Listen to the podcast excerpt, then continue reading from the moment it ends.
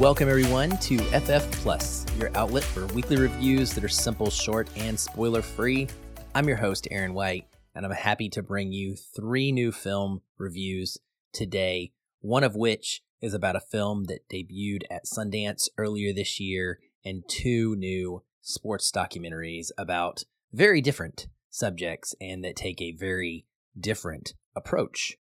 As always, if you enjoy the pod and the reviews, please drop us a five star review on Apple Podcasts or wherever it is that you may listen. If you want to write some kind words, that's also extremely welcome. We appreciate it. It helps us get seen and it helps others decide that they might want to take a chance on listening to the podcast and enjoying some awesome movie conversations uh, between myself and Patrick or with these weekly new release reviews that I do. Well, I'll get right into it with the first film to talk about today, and that is the fourth and final film in the new second season of Netflix's Untold sports documentary series.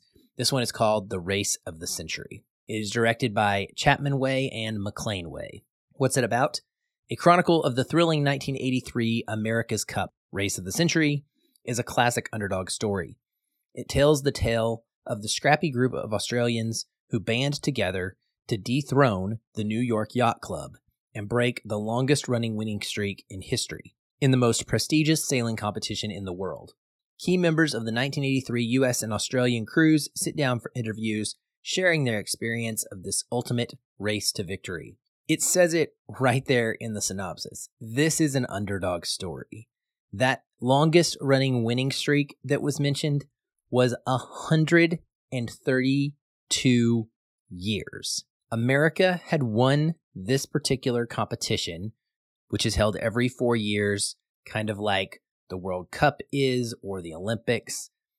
They had won it 132 years in a row. That is a level of domination that was unheard of in any type of athletic or sporting type of competition. It's just mind boggling to think about that period of time and no other nation being able to put together a sailboat and a crew that could beat the New York Yacht Club.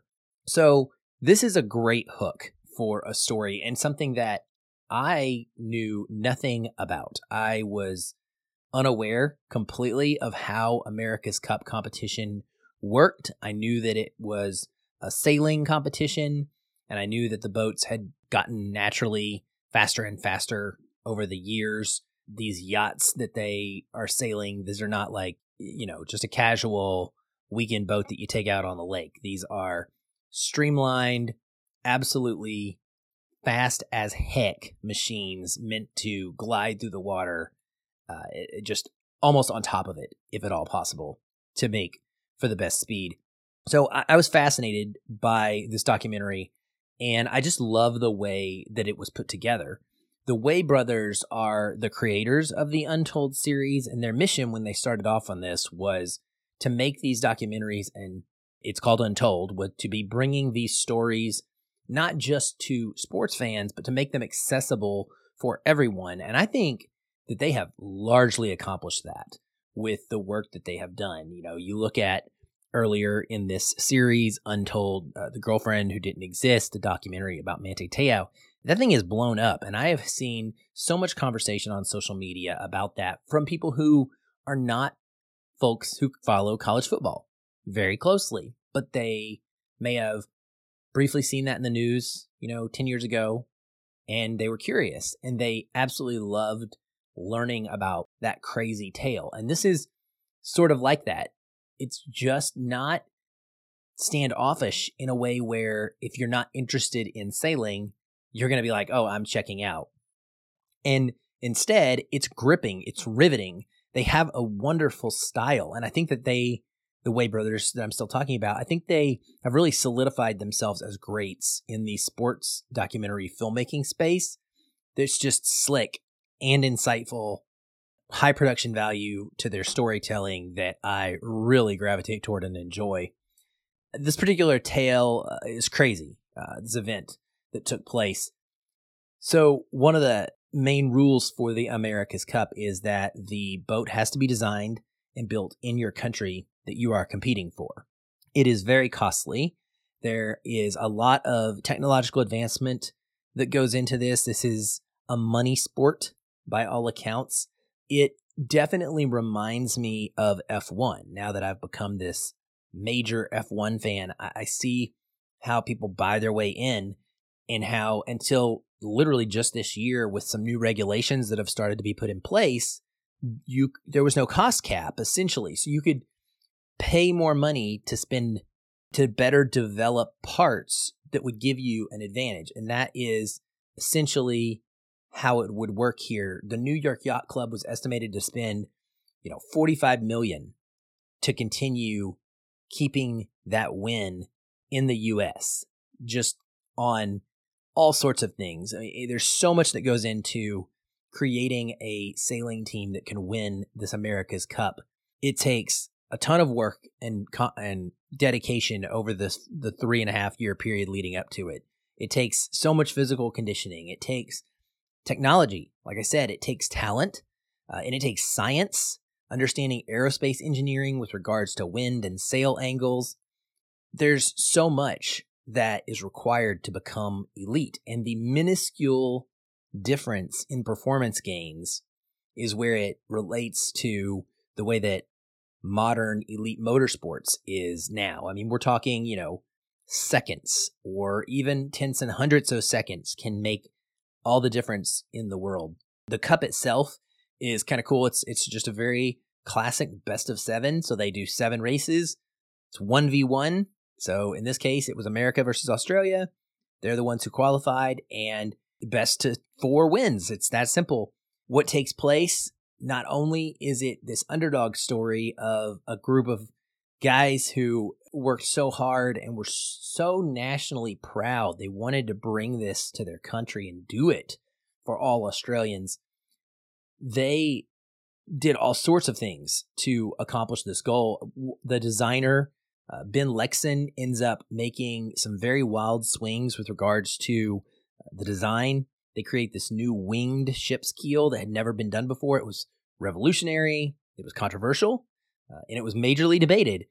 And it caused a stir before the race took place. It caused some it caused some challenges from the American team who didn't want it to be allowed because they were afraid that it was going to beat them out. One of the guys go from Australia goes to the United States literally to a college and gets a degree to learn information about how the New York Yacht Club folks did their design. So they really poured a lot of effort into this. It is massively cut through. I, I feel like these guys were super serious, was the way. I mean, they're kind of casual and fun, but when it came to winning this, th- there was no playing around uh, amongst, especially the New York Yacht Club, but even the Australia 2 crew those guys were as dedicated as you could imagine, and they would have to be in order to do this. You know, the race comes down to, like I said, this best of seven. It requires a massive comeback from the Australians. I won't give exactly the details of how it goes away, but it's very dramatic set of races set off the coast of Rhode Island. And I really enjoyed watching this whole thing play out, just learning from both sides what their attitudes were at the time approaching it from, you know, having a 132 year winning streak and wanting to break that and be this, you know, national, awesome, celebrated sporting team that was able to bring a championship home when no one else could. I loved it. I thought it was really good and I highly recommend it. This will be streaming on Netflix on September the 6th. I learned a lot. It moves quickly, it's well paced, and I think that anyone who enjoys an underdog story in general will enjoy this. You don't have to like or know anything about sailing to find this accessible. Next up is the Sundance film Honk for Jesus, Save Your Soul from Focus Features and Peacock. Stars Regina Hall, Sterling K. Brown, Austin Crute, Nicole Beharie, and Uchenna Conphidance, Ichizu. It is directed by Adamma Ebo, written by Adamma Ebo, and is her feature directorial debut adapting her own 2018 short film of the same name. What's it about? In the aftermath of a huge scandal, Trinity Childs, the first lady of a prominent Southern Baptist megachurch, attempts to help her pastor husband, Lee Curtis Childs, rebuild their congregation. I went into this with a lot of skepticism. If you have seen any of the marketing for it, you'll understand it's a satire, okay? Number one, first and foremost, this is a satire. It is scathing and unflinching. It goes so hard at calling out the hypocrisy in organized religion and especially using the megachurch and prosperity gospel angles of churches that lean on spectacle and performance to bring in attendees as its muse, I would say. the characters in the film, Pastor Lee Curtis Childs, played by Sterling K. Brown, and Trinity, of course, that's a play on words name. Childs, his wife, called the First Lady of the church, played by Regina Hall. They are part of this Southern Baptist megachurch. It's called Wander to Greater Paths. At its bi- biggest highs, it had roughly 26,000 members. And we quickly learn that the style of this film is going to be in mockumentary. So, what has happened is Pastor Lee Curtis Childs has faced some sexual misconduct allegations that we are not privy to uh, for quite a while in the film and is being accused of potentially paying off some of the victims of this alleged misconduct. And in order to rebuild their image and hopefully regain church followers, they are setting forth on having this documentary made about them at leading up to this big opening, reopening of their church uh, on an Easter service. So essentially, the film is about them trying to fix their image and mitigate the damage that has occurred with the media and with their churchgoers, etc. And it's all done in this mockumentary style where there's someone following them around with a camera that we almost never ever hear from. I think there's only one or two di- lines of dialogue, and it's towards the very end where the camera person makes a comment or the person actually behind the scenes who's crafting this film about them. It allows for a really interesting perspective on this topic. The marriage is not good. It is a wife who is not being treated well behind the scenes, but of course, in front of the camera, things look very differently. And the face that they put on for their congregation is all about showtime. It is dependent on Sterling K. Brown's charisma and ego, and those are off the charts. The performances in this are absolutely fire. Regina Hall, she embodies a quiet pain and an embarrassment, but also a dutiful face of support to her husband for most of this film. And it's very powerful, honestly, watching her in particular and the two of them together. I, I just couldn't get over how perfectly cast this was. And I think it is a tricky thing to pull off a faux documentary that essentially consists of just interviews, some fake archival footage, media segments, and then a few church events that kind of highlight what it looks like that these churches do and how much it's about theater for them both both the pastor and his wife when they're on the stage. They love that spotlight it's addictive and, and they are doing things in order to try and keep that while of course holding all of these hypocrisies inside and not allowing the public to know their true selves and the issues that they are facing. It's a cynical film or feels like it maybe is drawn from personal experience. So whether it is or not, that's very relatable to a lot of people. And it offers no easy solutions about this growing American problem of church leaders who are essentially false teachers.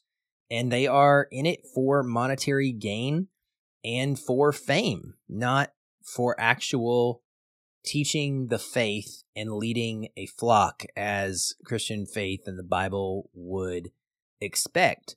And there's no real story resolution to this. So that might bother some, but I appreciated the take no prisoners approach of this and how, you know, at times it's maybe a little too overstuffed with topical ideas. Like they're they basically do everything you could imagine wrong, but I understand that because it's a satire and you want to try and capture the wit of how church leadership can be misused and how people can be sucked into that by that spectacle that just captivates them and puts them in this situation where they've got blinders on to truth.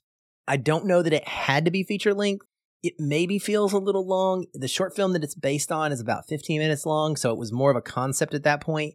And I think that it certainly was nice to have it expanded, but at times maybe a little tighter editing would have been preferential. It's a fantastically done satire, though. It, most of the time, it's absolutely brilliant, and it left me a little bit sad because I've seen some of this myself. And I know that despite some of the exaggerated moments, these people do exist and they have a vice grip on the souls of many Christian followers. It's dangerous. It's very, very dangerous.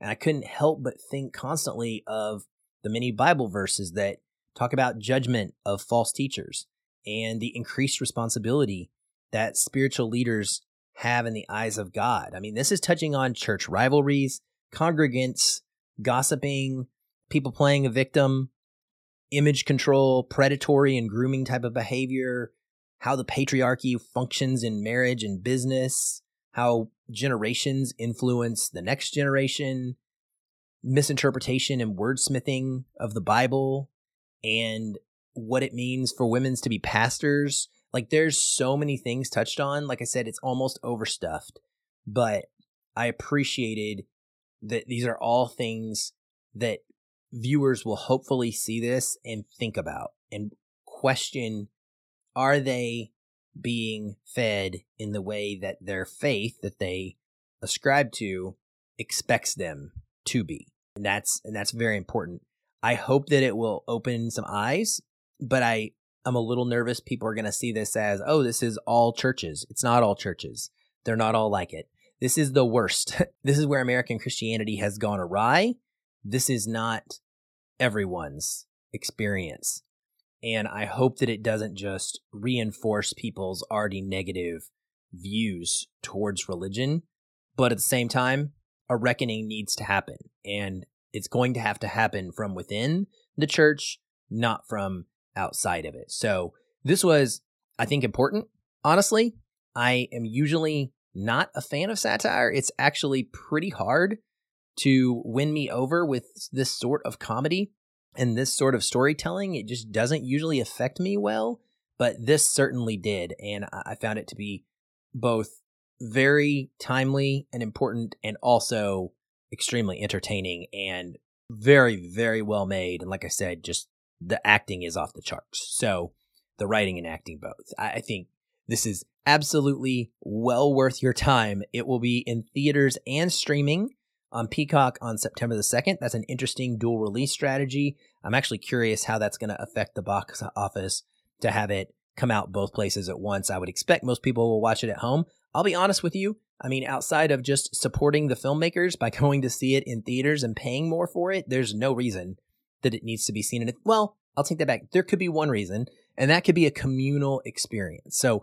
I expect there will be some interesting reactions in a crowded theater to many of the things that we see. People are going to have a relation to this experience that they see, and that could create an atmosphere uh, for theater goers that would be very unique. Whether or not you want to be part of that, I think it's a very personal decision, but the movie plays just fine at home. It looks like a mockumentary does. It's, there's nothing fancy or exciting about it visually. So you know, if you don't have Peacock and you're not going to subscribe to it, go to see it in theaters. If you do have Peacock, there you go. You can just watch it from the comfort of your couch. But either way you do it on September 2nd, I definitely highly recommend it. It's one of my favorite films of the year so far. Last up is another sports documentary. This one's entitled McEnroe from Showtime Documentary Films. It is written and directed by Barney Douglas.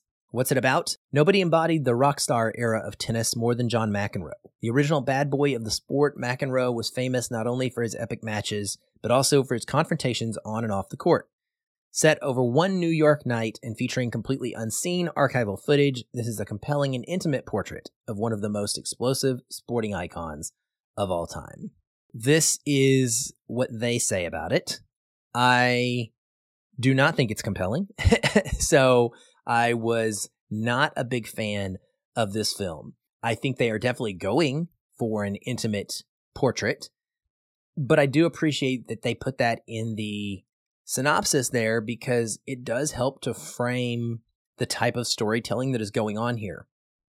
This was a really great juxtaposition between the style of filming in McEnroe and the style of filmmaking in the race of the century.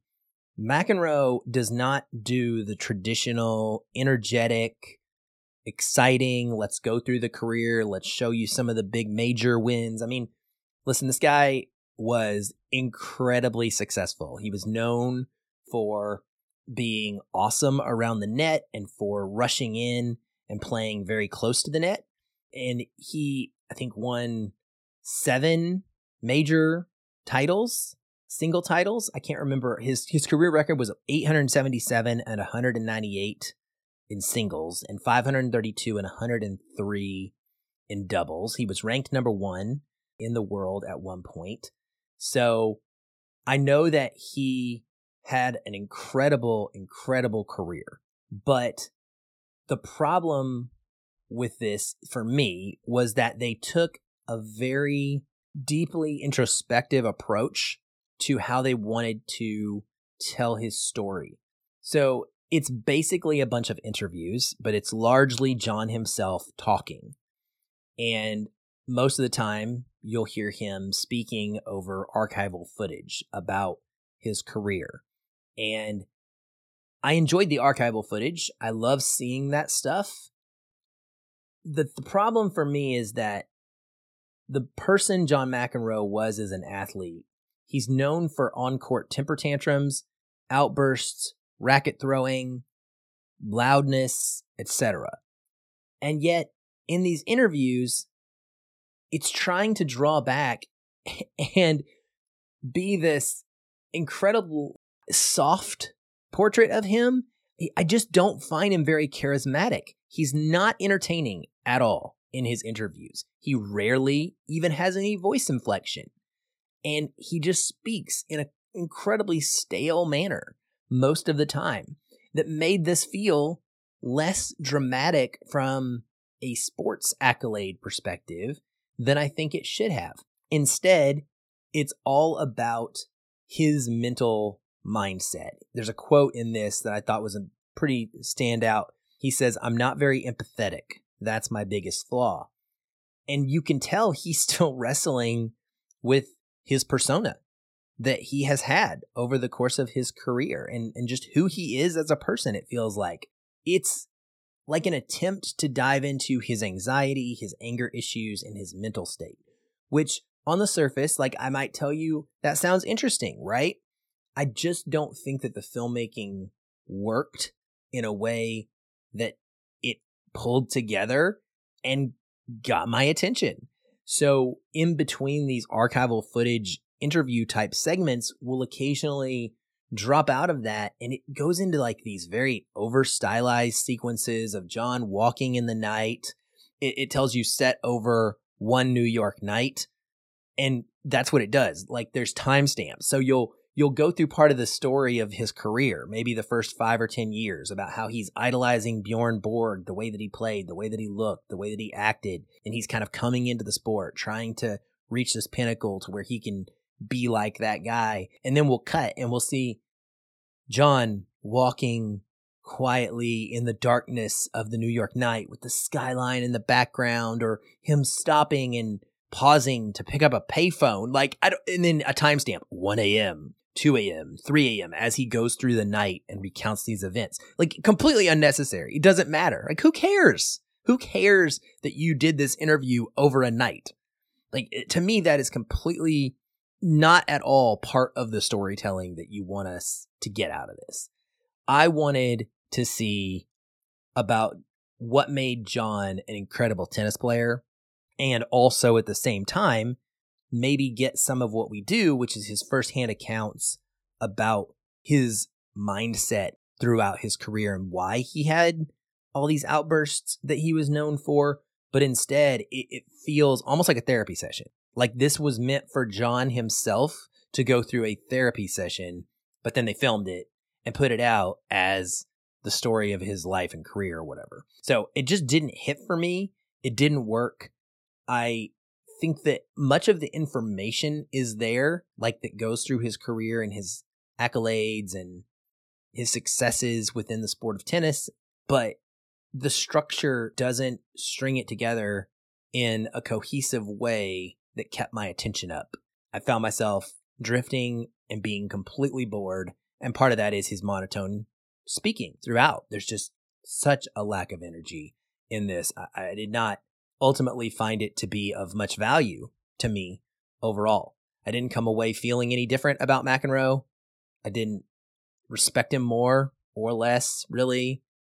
Didn't really become very empathetic towards him over the course of this either, as far as like understanding why he did the things he did and or maybe appreciating his accomplishments more. I, just it was a nothing burger for me. And I like tennis. I watch a lot of tennis. It's funny because this is dropping on the week of uh, one of our majors that is being played right now, the US Open. So it's timed importantly to, you know, accompany that event, which I'm watching quite a bit of. But yeah, this just wasn't the thing that I was kind of hoping it would be, I guess. And, you know, it's going to take a very specific type of person to desire this sports biopic kind of direction that is all about being in a confessional and less about highlighting the career achievements, which is what we're used to. And I just pre- I would have preferred the latter as what it boils down to, and I did not do what it needed, what it was trying to do in a way that I found to be effective. McEnroe will be streaming and on demand both for Showtime subscribers on September 2nd and then it will premiere on air on Showtime, the cable version, on Sunday, September the 4th. I don't really recommend it.